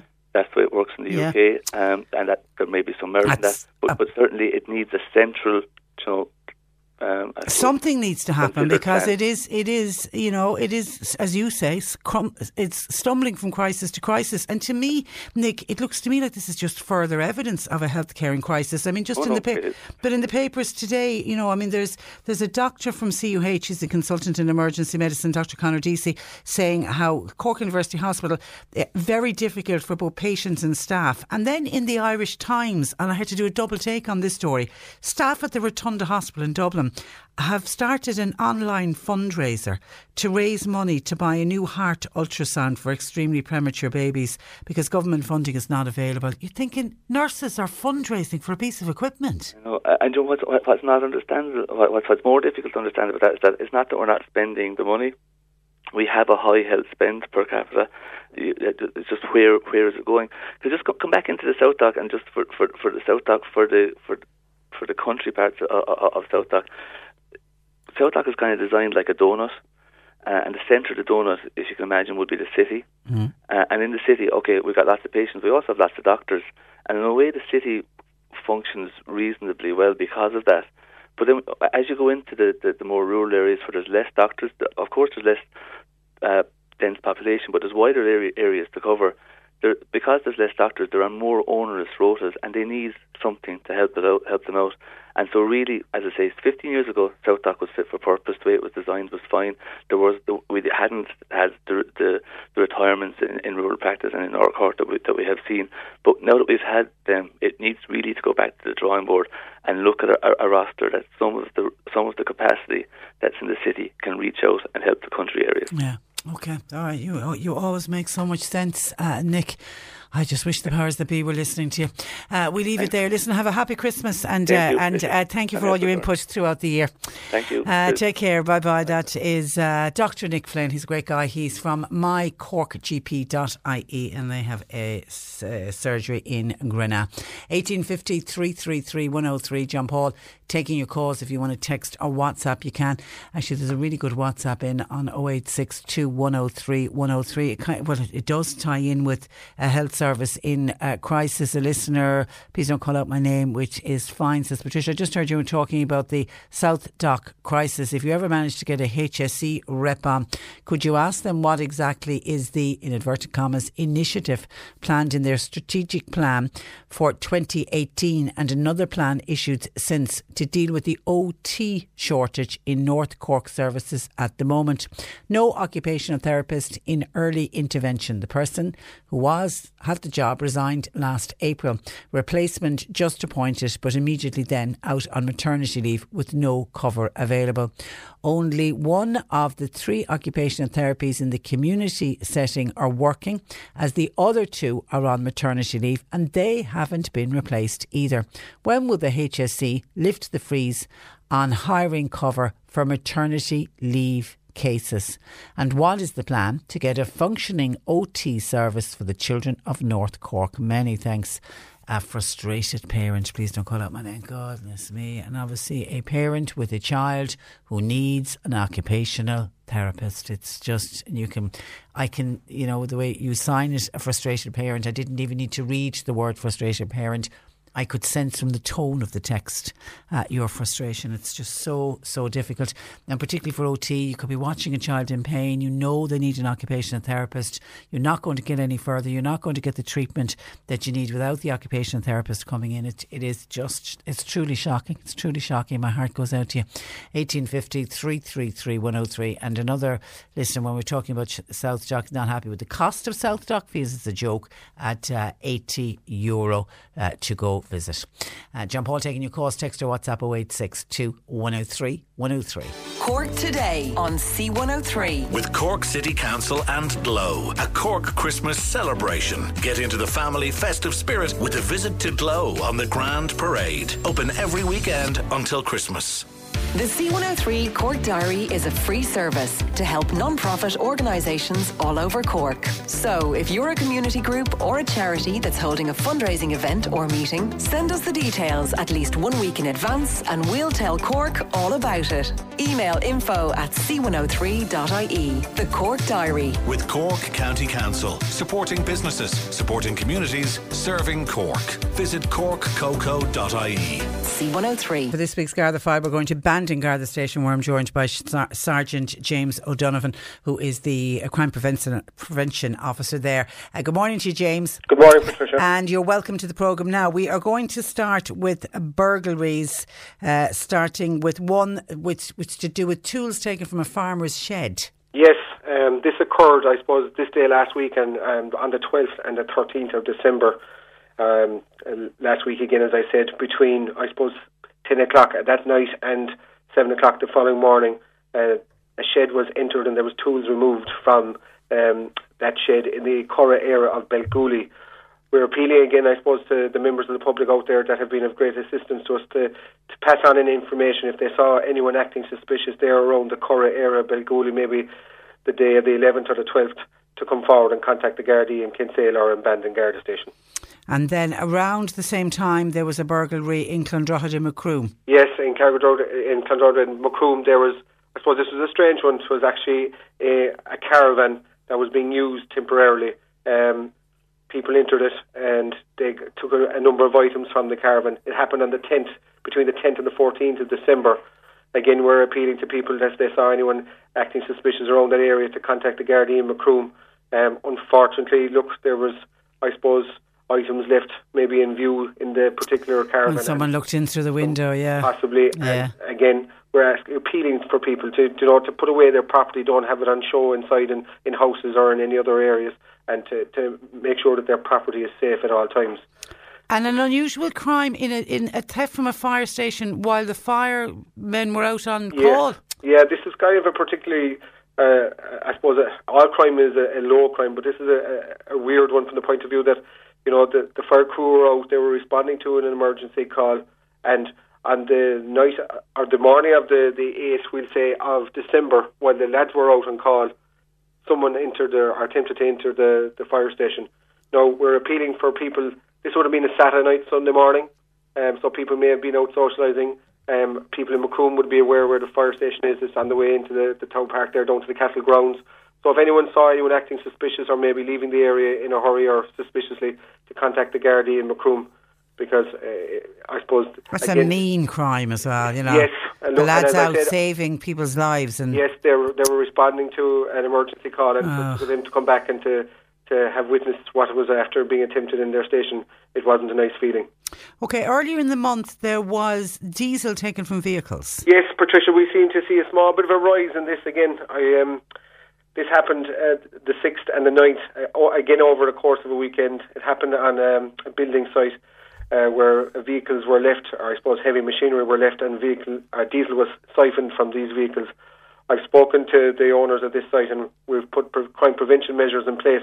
But in relation to this, again, this is on the Dunmanway Road in Bandon, so it would have been, I suppose, fairly busy at that side of the road. I know there's roadworks going on and so forth like that, and there'd be diversions in place. But if anyone saw anyone acting suspiciously on a building site over a weekend on the Dunmanway Road, to contact the Gardaí here in Bandon. Okay, and then a van broken into the. This is one of these crimes that never seems to go away, and tools taken. Yes, I suppose again, a man's livelihood here has been, I suppose, interfered with from the point of view that the tools were taken from the van. It was parked in Rathmore there on Sunday the fifteenth.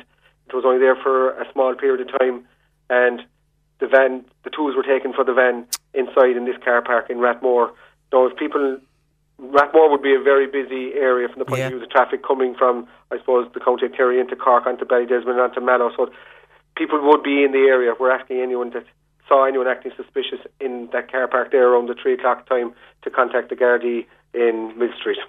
Okay, and you want to uh, talk briefly about a number of fraud uh, incidents in West Cork. I know I mentioned there was dud 20 euro notes circulating in North Cork, but of course, uh, these incidents of fraud can happen anywhere across the city and county. Yes, and look, Patricia, we spoke about it all year. There's there's fraud and scam attempts being happening inside in retail and shops throughout the year. I suppose in the recent ones, with the one coming up to Christmas, there have been attempts of use of stolen credit cards being used. There's been change scam attempts on younger staff members over the weekend. Fake money has been tendered on a couple of occasions in North Cork, and again, very relevant again this week. We've had a number of online scams and phone line scams from people pretending to be from the revenue, looking for your details and bank details. And as we've always said, for people not to um, give out their bank details. In relation to those fraud incidents, Patricia, I just want to highlight there we have a business email alert system set up here in West Cork that has been recently, I suppose, developed from email alerts to all the businesses. So if anyone wanted to join that, they can contact me here in Bandon by emailing me to to james.g.o'donovan at garda.ie and we can add them to them to that list for the business email alerts. You just need to be on your guard all of the time. And people will be out socialising over Christmas and they might have a few drinks. And yesterday we spoke about what can go wrong at the Christmas party. But uh, your, your night out can be ruined and your life could be ruined by acting irresponsibly and an assault and something goes wrong and drink takes over. So you're asking people, you've got a campaign, use your brain, not your fist. Yes, um, look, this campaign was launched in um, September 2016, and again we've it was re, I suppose relaunched again this year with Operation Satira. We're targeting that we've seen an increase in the number of assaults, tied in with the increase of substance abuse as well that's occurring across the country.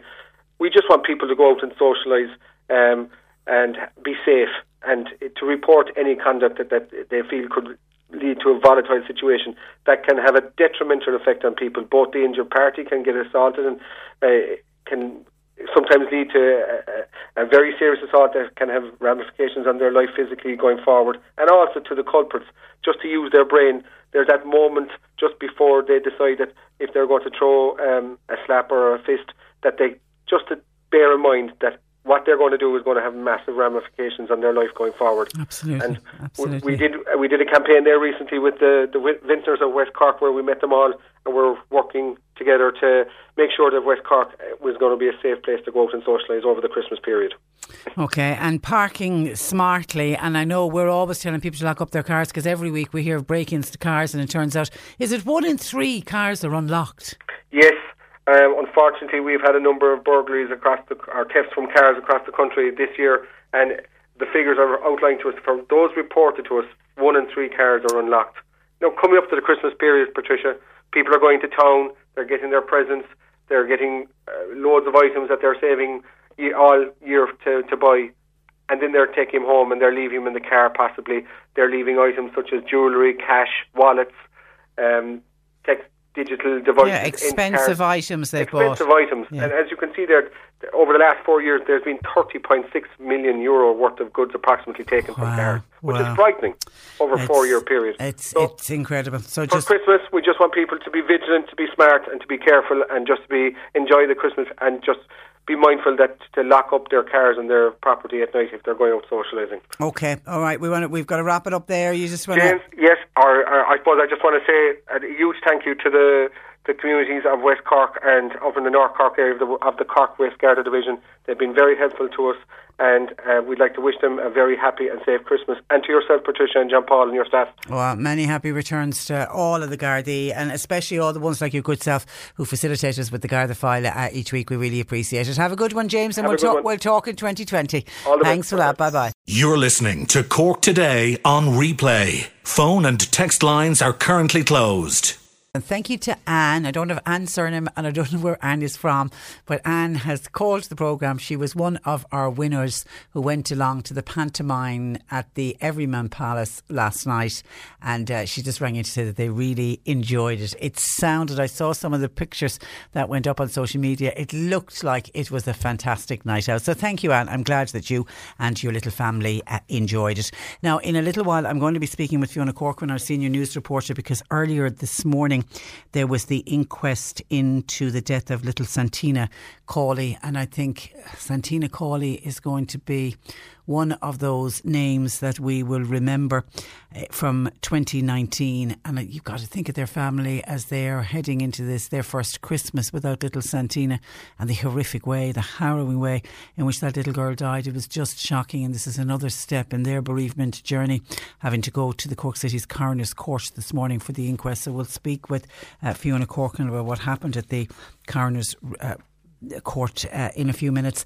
And I think there's another name that will be etched in our minds when we look back at 2019 and tragic deaths and that of, of particularly of children.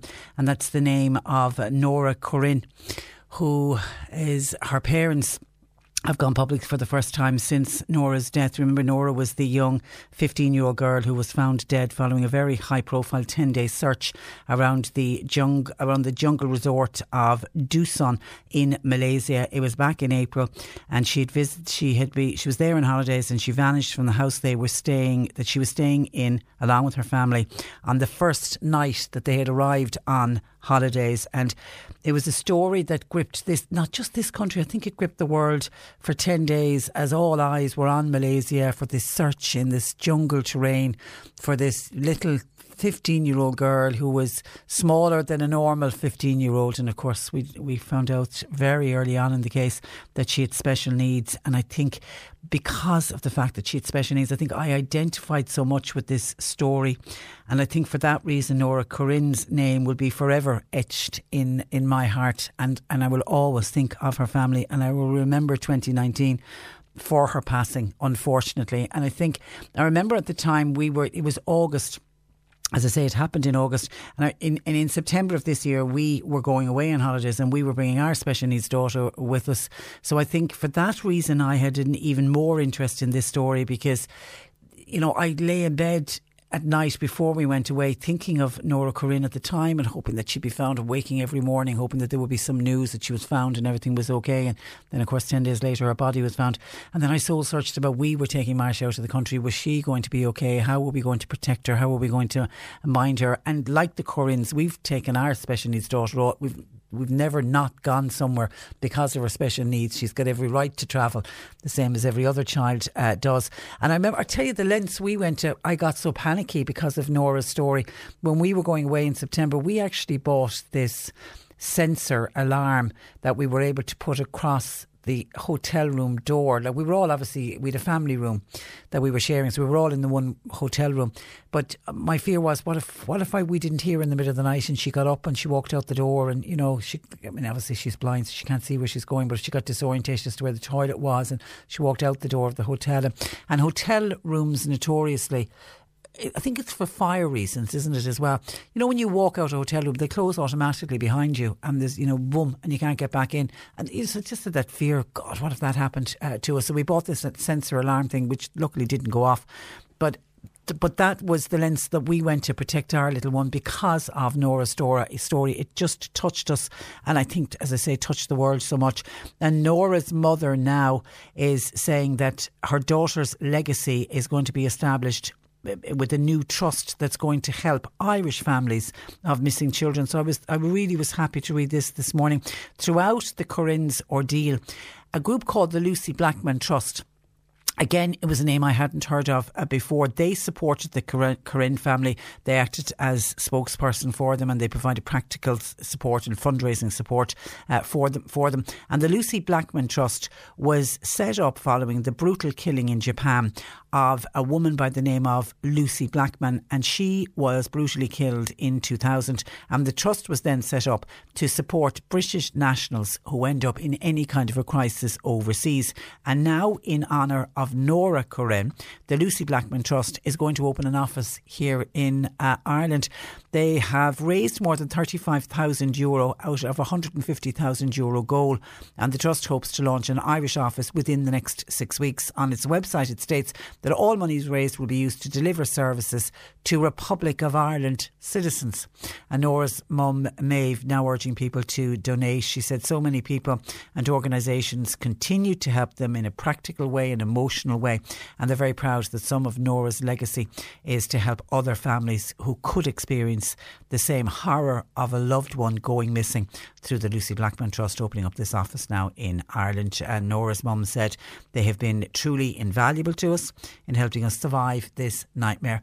We know that they have to raise funds and especially awareness in uh, Ireland. So we wish the Lucie Blackman Trust the best of luck with, luck with that and great to hear that they're going to open up uh, an Irish office. But we certainly think of the Quoirin uh, family as they face their first Christmas without Nora. That is certainly going to be a tough, tough time for them. 1850 333 103. Let me quickly go to some of your calls and texts into the programme, reminding you if you've got a pet question, get those in for Jane, please. Uh, Jane Pickett, our resident vet, will be joining us you can text our WhatsApp. Anna in Charleville uh, contacted the programme when we she heard our piece on SouthDoc. She said they've got. She was listening to Dr. Nick talking about the situation about SouthDoc, which covers the south the Cork area.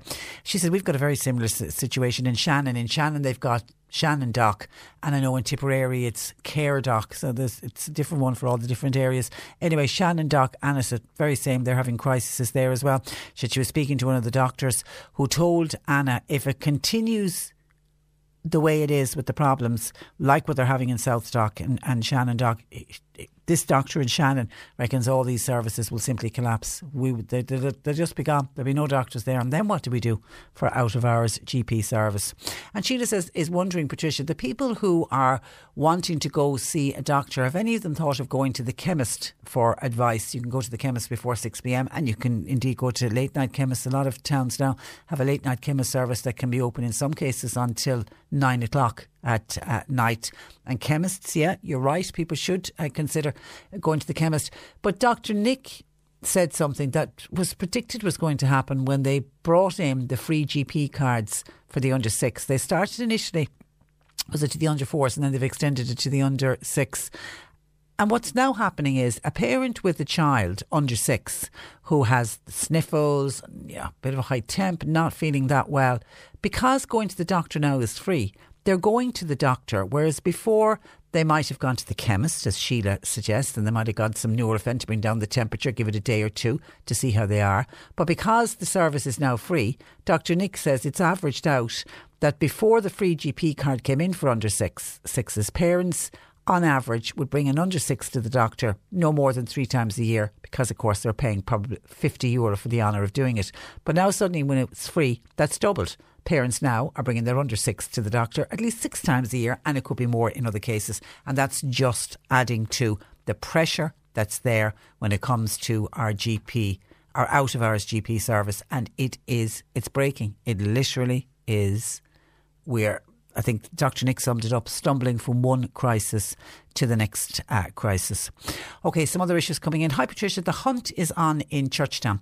I'd love to know have they licenses for all of those dogs? Now, I'm open to correction, but no doubt somebody will be able to clarify this. I think if you've got a hunting pack, it's a special license. Is it one license covers the entire hunting pack? I'm sure it is. I'm sure they don't have to have individual dog license. Now I'm open to, clar- to if somebody wants to clarify that, please do. Hi, Patricia. Greetings from Clonakilty. I heard you mention a candlestick maker earlier on and how businesses surviving and needing to survive in shopping local and all that. You might be aware that the oldest business in this country is Rathborne Candles, and they're based in East Wall in Dublin. They're an entity that goes back to the 15th century. Isn't that incredible? the 15th century. And those Rathborne candles are on sale in many of your local shops dotted throughout Cork City and uh, County. So shop local, and at the same time, you'll be keeping a business that's been going since the 15th century up and running. Uh, hi, Patricia. Could you please announce that the bingo in Theo Park is cancelled for tonight? It's due to a local bereavement and bingo now will take place on Sunday next 22nd of December half past 2 in the afternoon when the big Christmas draw will also take place. 1850 333 103. I can see some pet questions uh, coming in. Keep those coming, please, um, because Jane will be joining us after half past 12. The C103 Cork Diary. With Cork County Council, supporting businesses, supporting communities, serving Cork. Visit corkcoco.ie. Boherbue Comprehensive School are presenting the school choir and traditional music group singing and dancing. That's on this evening, half past seven to half past eight. It's in the school library. All are welcome. Convera Fernandes are holding their annual Christmas concert and fair. Two o'clock this afternoon, half past two actually doors open for a cake sale and much more with the concert starting then at half past four. All are welcome. Nagle Rice Secondary School are holding a Christmas concert with their choir and trad group. That's on tonight in Doneraile Parish Church. Starts at half past seven. Mince pies, teas and coffees will be served in the community hall afterwards. Tickets available from the school or from the local centre. And Dromina National School are holding their nativity play and carol singing in Dromina Church tonight. That starts at 7. And Eddie Stones will lead prayer and rosary in St Mary's Church in Mallow this Friday night starting at 7. Individual confessions begin at 7.30 followed by Mass and individual prayer. All are welcome. We're playing all your favourite Christmas hits after 1pm on C103 with your local Mace. Going the extra smile this Christmas for a season filled with magic. Cork today on C103. With Cork City Council and Glow, a Cork Christmas celebration. Food markets, Ferris wheel, and a fun festive park on the Grand Parade. Visit Glow, open every weekend until Christmas. An inquest into the death of little two year old Santina Cawley was opened at Cork City Coroner's Court this morning. Fiona Corcoran, our senior news reporter, was at the Coroner's Court and uh, she joins me. Uh, good morning, or good afternoon to you, Fiona. 12. Good afternoon, Fiona. Good afternoon, Patricia. Ah, I mean, this is the exact kind of inquest you don't want to be at in, in the lead up to Christmas because you're just straight away thinking of, of her family and, and, the first Christmas without Santina. I suppose start by just reminding us what happened to little Santina. That's right, Patricia. In the early hours of the 5th of July last, emergency services were called to an apartment at Elderwood Park in Boreenmanna Road in Cork City. And when they arrived there, they found um, two year old Santina Cawley with serious injuries. She was lying on the floor with serious injuries, and she was rushed to Cork University Hospital where she died sometime later from her injuries.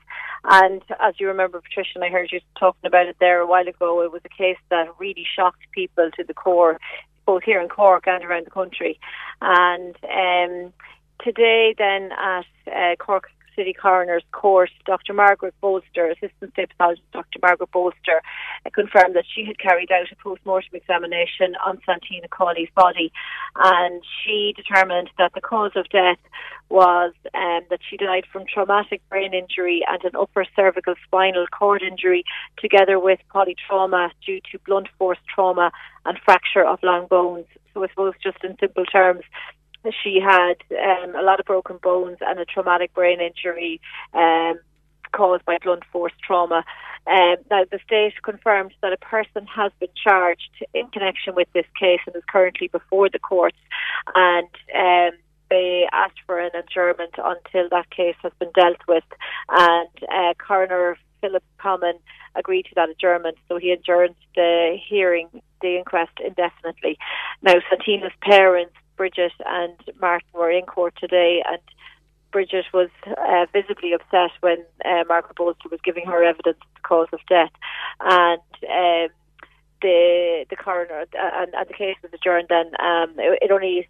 It only lasted for about five minutes here, and that was that, that's that's common, isn't it? That's you know yeah, that was expected. To, yeah, because they have to open an inquest so that the family would be able to receive a death certificate.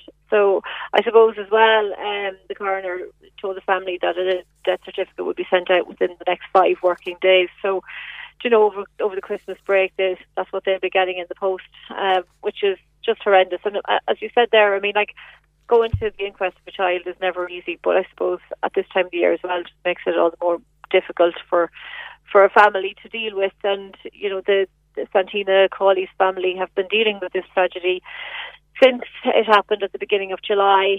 Um, there is somebody before the courts, and they have been present at the, the district court for uh, that person being charged, and you know they've had to go through all of that. They had to go through the inquest today, and you know it's by no means finished. Um, we will have the criminal trial. Um, do we year. know when? Is it? Is no, there? No, no, yet. But but yes, but um, I suspect it'll be sometime maybe early next year, or the middle of next year.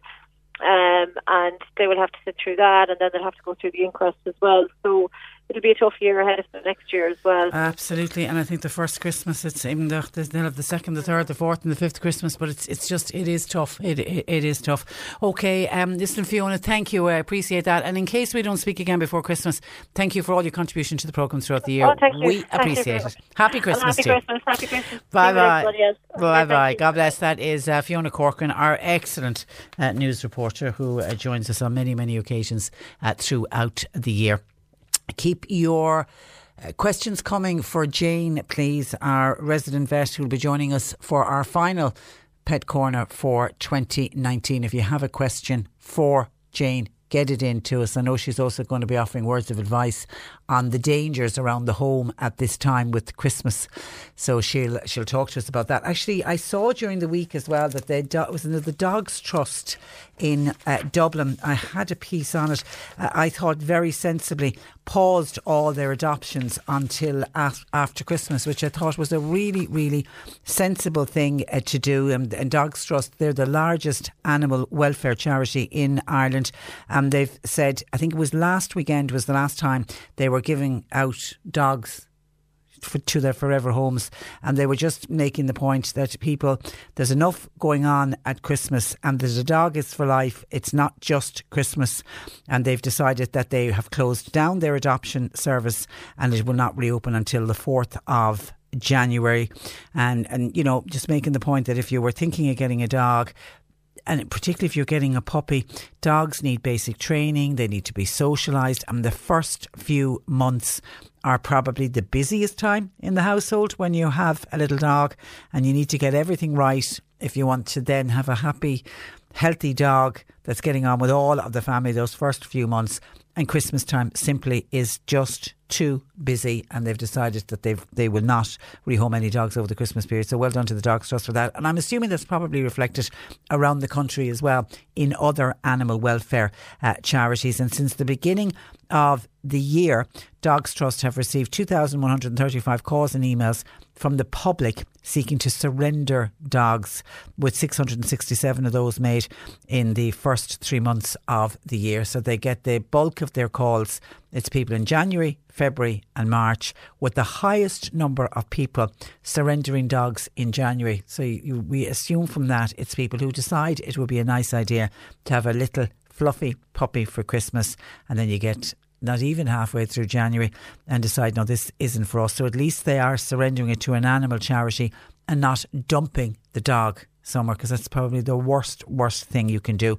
But the dogs trust say that every year they're saddened and worried by the number of people who are looking to relinquish their dogs. Especially in those first few months after Christmas, it's just people who are not thinking about the long term commitment to taking on a dog and so they say to people, if you really do want a pet and you do have the time and you do, and the joy that a much loved dog will bring, bring to your household, uh, they say you wait until well into the new year, decide upon it, and when you're ready, then then go and get it. And I think the other piece of advice I always go is the type of dog that you're going to get. You know, we would hear over the years of dogs that have been dumped and dogs that have been surrendered to animal charities. And when you ask why, oh, well, you know, when they arrived, they were a small little puppy, and then we didn't realise that they were going to grow into such a great big hound of a dog, you know, or a great big dog, and we just don't have the room for it. If you did the planning at the outset when you go to get the dog, and decide how much room you have. What type of a dog is a little terrier? What is it that you want? Or do you have room for a great big St Bernard or a, you know a bounding golden Labrador or golden Retriever, and you have the room for it, fine. But you need to stop and think, and that's where the research needs to go into before taking the dog and realizing it is a long term long term commitment, and a dog is for life. It's not just for Christmas. Cork today on C103 with Cork City Council and Glow, a Cork Christmas celebration. Get into the family festive spirit with a visit to Glow on the Grand Parade. Open every weekend until Christmas.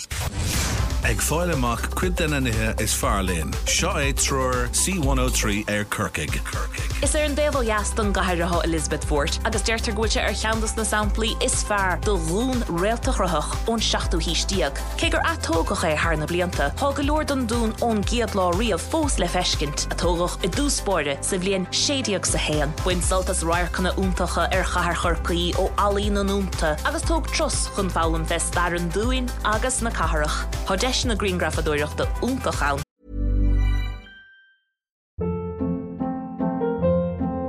Hold up. What was that? Boring. No flavor. That was as bad as those leftovers you ate all week. Keke Palmer here, and it's time to say hello to something fresh and guilt-free. Hello Fresh. Jazz up dinner with pecan-crusted chicken or garlic butter shrimp scampi. Now that's music to my mouth. Hello Fresh. Let's get this dinner party started. Discover all the delicious possibilities at hellofresh.com. Mar sin ná fág gan selfie a hogant. Nukta cuid den anithe is fearí Gorkig C103. This is the Cork Today replay on C103. Jane Pickett from the Island Wood Veterinary Hospital in Newmarket, part of the Millstreet Veterinary Group, is in studio. Good, af- good afternoon to you. Hi there. Happy Christmas to Happy you. Christmas and I to you wore, too. I wore a Christmas jumper with a, it's a dachshund. It's a yeah, it's a Dachshund. dachshund with wearing like wrapped up in lights. tinsel and Wrapped up in ribbon. lights, and it tells him to you. You to you're Oh, so up good. to snow good. Up to snow good. I love and that's it. what the dog is. Uh, you're, you're welcome, and that's what we want to talk about. Animals do get up to no good at Christmas because fairy lights and baubles and Mm. Christmas trees and tins of chocolates and selection boxes. You know, not a good combination. No, there, it's not. Christmas time is a lovely time of year, but for us in the veterinary world is filled with hazards, which we wish that animals were possibly a little bit more sensible around. I think, as you say, like the first obvious one is there's lots of exciting things around that are sparkling and make noise for them to chew on, like the decorations on the tree, uh, tinsel, some of the little soft furry toys that people might have around at Christmas if your dog is not used to being around those all of the time, they're going to be super excited by them or maybe a little bit scared. Could go either way. But let's say you have your happy young Labrador as the classic one we see at Christmas who's eaten, let's say, a handful of tinsel or a few baubles off the tree. And a few days later, there might be some vomiting, a lot of ba- pains in the belly, and they have a big blockage. So, what I would say is if there's any, let's say, if there's any ornaments that look particularly enticing for a dog, put them up higher on the tree. Keep things kind of away from away from let's say passing distance height that it's they can almost pick up with their mouth. childproofing, but you're doing it for the dogs. Exactly. Yeah. I think the easiest way to do it is pretend you have a toddler in the house. Yeah. Yeah. And treat it like that. Yeah, and keep them um, away. It can be really challenging. I think just being particularly vigilant as well. They can be a little bit secretive about these things. If you do notice your dog becoming, let's say, uncomfortable, withdrawn, pains in the belly, seeing bit uncomfortable walking around or any vomiting, that is maybe a sign that you should be concerned. Sometimes it can be overindulgence at Christmas. Yeah. Sometimes it can be that they've eaten something they weren't meant to. Um, so I think just vigilance for that. Yeah, I had a watching friend of mine, a black Labrador, who managed to go quiet one afternoon, and they discovered why. I mean, Mm. literally a whole tub of of uh, roses, Yeah. papers and all. I mean, now luckily started vomiting immediately and was Mhm. okay. Was a bit miserable for a couple of days. Absolutely. but they couldn't believe how much she had consumed in such a short period. They so don't leave them under the tree. Because No. that's where it was. It was under the tree, and he knocked the lid off. That's a really great point. Leaving chocolates around open so that you can, let's say, grab some as you're passing is Yeah. a really bad idea. Um, try and make them at least slightly challenging to get into. Um, dogs and cats and lots of other animals, chocolate is highly toxic, very, very poisonous. Um, it varies. White chocolate is a little bit less poisonous, but I still wouldn't give them any of it whatsoever. Um, but dark chocolate and even, let's say, chocolate cake that is made with cocoa powder. So some of, let's say, the, the cheaper chocolate cakes are really highly toxic, and people don't always think about that. Um, it can cause a really serious array of symptoms agitation, drooling, sometimes a very, very high heart rate and nothing else. So you, as an owner, wouldn't realise that they were really in Yeah. trouble. Now, luckily, some dogs will, as your friends did, start vomiting straight away afterwards, and that's really the ideal situation Get they're, out they're getting system. it out of the system. Yeah. But as vets, we have a golden period of about two to four hours where, after they've eaten something they're not meant to, for example, chocolate, um, we can give them a special drug which will make them vomit, which doesn't sound so great, but in the long run is the best thing you can do for for your dog because they, they can die. They can die. Yeah. They can die. It can be very, very serious. And knowing exactly how much is a, a toxic amount for your dog depends on the weight of their the, their size relative to how much chocolate they've had, relative to well, was it milk chocolate, dark chocolate? Your vet will be able to guide you, but most of us really err on the side of caution and say it's it's best better out than in. Yeah. And we'll probably get you in for to, to have them vomit it up and possibly even some follow up treatment. Other really, really toxic things that we have around at Christmas are raisins and sultanas. And they're Christmas in everything. cake. Christmas Mince cake, pie. mince pies, Yeah. stollen. They're all over the place. Now, the really tricky thing is with that, we don't know how much is a, a safe amount for them to have or Okay. how much is a really poisonous amount for them to have. They should have none because they are poisonous. Okay. Um, some dogs, you know, might get away with one or two raisins. It's still best to contact your vet, but some it might cause life-ending kidney damage, um, and it's really very serious. So again, that golden period of two to four hours, like as soon as you see your dog eat or cat eating something they're not meant to, raisins, chocolate, um, let's say the cheap sweets with sweetener in them, xylitol contact your vet straight away. Time is really of the essence in those kind of situations. Um, the sooner we know, the sooner we can deal. I think the one thing I really worry about sometimes is owners are lovely at Christmas. They'll try and put things off because they don't want to disturb the vet, and that, Yeah. that's good. Lots of things can wait. But what I would say is with toxicities like chocolate, raisins, the the sweetener sweets with xylitol in. Time is of the essence. Don't be shy about ringing your vet, And no matter what vet, time. I know we, we, we've been talking about SouthDoc and trying to get a, a doctor. And last week when we brought this up, somebody mentioned that they rang their vet uh, who lives 20 minutes away from their farm gate and the vet was there Mm-hmm. in 22 minutes. Uh, there's vets on duty all over Christmas? all over Christmas. So as as veterinary practitioners, yeah, we're uh, obliged within our practices to have somebody who can be contactable 24 hours a day. It's it's a vocation really in a way. It's not just a job. Um, so we all do it in turns Yeah, to make well, sure we're all fresh well, and well, so, and well you- so so there will be vets on. Hopefully, Exactly. none of them be. will get will get called. Hopefully not. Uh, and somebody says, uh, get uh, get Jane to remind listeners uh, dogs with the fairy lights. Oh, So yes. we went. My my young my young my fellow uh, was nearly electrocuted one year. Mm, keeping, let's say, the the area where it comes off the tree and goes down into the plug. That's Chewing a really on it. enticing thing Yeah. for them to have a tug on. So um, if you can guard it or make it inaccessible in some Okay. way, that's really good. All right, straight into questions. Mary and Sunday as well. This is kind of a sad one. My grandchildren, their dog got killed on the road yesterday. Very upsetting day for the entire family. Uh, the children are absolutely so sad. Has Jane come across this? How to handle it when it comes to young children ranging age from 5 to 11? Uh, Mary's going to be visiting them at the weekend and I know she's spending time with them at Christmas or not. But yeah, this, it, it, Oh, it's heartbreaking for children, it's, it's, it's, it's, it was a life experience as well, isn't it? That It not everybody lives forever, which is really hard thing for. Mhm. a- it's usually the first death for a child isn't it? Normally it is, and, it, and a lot of time it can hit them really hard. Um, and for them, sometimes they can be the most bonded people within the family to that dog or cat because sometimes it's their buddy, it's their small buddy who kind of keeps them company, puddles around the house with them. So it can really hit them very hard. Everybody is a little bit different, and every child is a little bit different. And I'm sure the parents and the grandparents will be very familiar with how, how those children will react in that situation. And, and really, you'll know your own kids and grandkids best.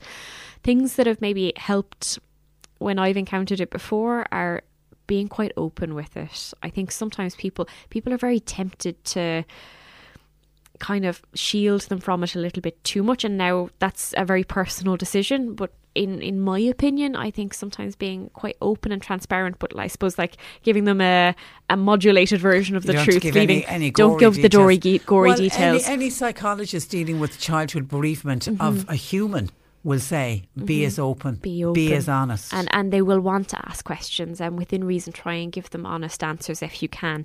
Um, I think as well there's a temptation out there to to replace. Um, let's say so a kitten dies, replace it with another kitten. I, I really would advise against that for a good period of time. The time Okay. will come when everyone will be ready. The last thing you want to do is have a, a bereavement of a pet and then immediately try and replace them because they're never going to be the same. And Yeah. and that new dog or cat deserves the attention and love and kind of un un unspoilt attention Yeah. um, from everybody right. and and likewise the family deserves to have that time and if, to be calm and uh, kind of unfettered by the the bereavement that's happened um I think sometimes taking more time than you think you'll need wait until you're really really ready yeah, and I think well uh, into- yeah, well well into into that new year. there there are a number of different things if you have a little look on the internet I'm try, I was trying to think um there's there's a a book actually if you if you google pet bereavement book i was trying Yeah. to think of the name of it Yeah. it's something i actually read at a conference on a stand and it was beautiful Uh, it was a little illustrated book and it was about pet bereavement so it was something you could give to your kids and Yeah. read the story with them And particularly, So, I mean, um, and they're they're young, five to eleven. A five year old is very young. a five year old is very young, so explaining things maybe in book format might be a little bit helpful. Uh, off the top of my head, I think it's actually by a guy whose second name is Lambert. So have a, have a little look on the internet. Um, I, I think yeah, open, honest. Resist the temptation to replace and just try and give them time. I think as well, if you can try and remember the pet, so having a little token around, whether you choose to keep the pet and let's say it's it's buried at home, or whether you've gone down the route of let's say cremation, make sure you have some kind of token of your dog or cat, even if you don't physically have them there with you. Let's say a little lead or a bed or a blanket. And for a little while for the kids, just keep it somewhere in the house so that they don't feel like you're, let's say, removing every trace of them from the place. Um, some vets, I know what we do sometimes is we'll do little ink paw prints Oh. so that you have something to frame on the wall.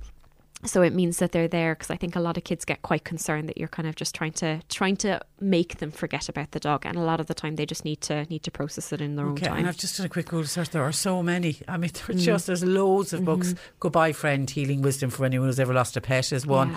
Coping with pet loss is another. When a pet dies is another one aimed Mhm. at children. The loss of a pet. Mhm. Soul comfort for cat lovers. There's loads. There's Yeah, absolutely loads. loads, Okay, so go down that route, and, and we wish you luck uh, with it. Okay, um, Kevin. Hi, uh, And Jane. I took my nine-year-old Labrador to the vet. She is limping on her back leg. Mm-hmm. He said it looked like she damaged her cruciate li- ligament. Okay. He put her on a drug called Loxicom, Yeah. and but she doesn't seem to be getting any better. She seems to be stiff when she's getting off the couch sometimes before Mm-hmm. she starts limping. Now I'm wondering, could it be arthritis? She's 40 kgs. How long does it take for a cruciate to heal? She's not been exercised at the moment, which she's always walked up to this, but obviously resting it at the moment. Happy Christmas from Kevin. Okay, so I think I would have to go with trusting your vet on this one. Without examining your lovely little Labrador, it's very difficult to say what's going on. There's a number of things, for example, like you suggested, arthritis, as your vet has suggested, cruciate disease.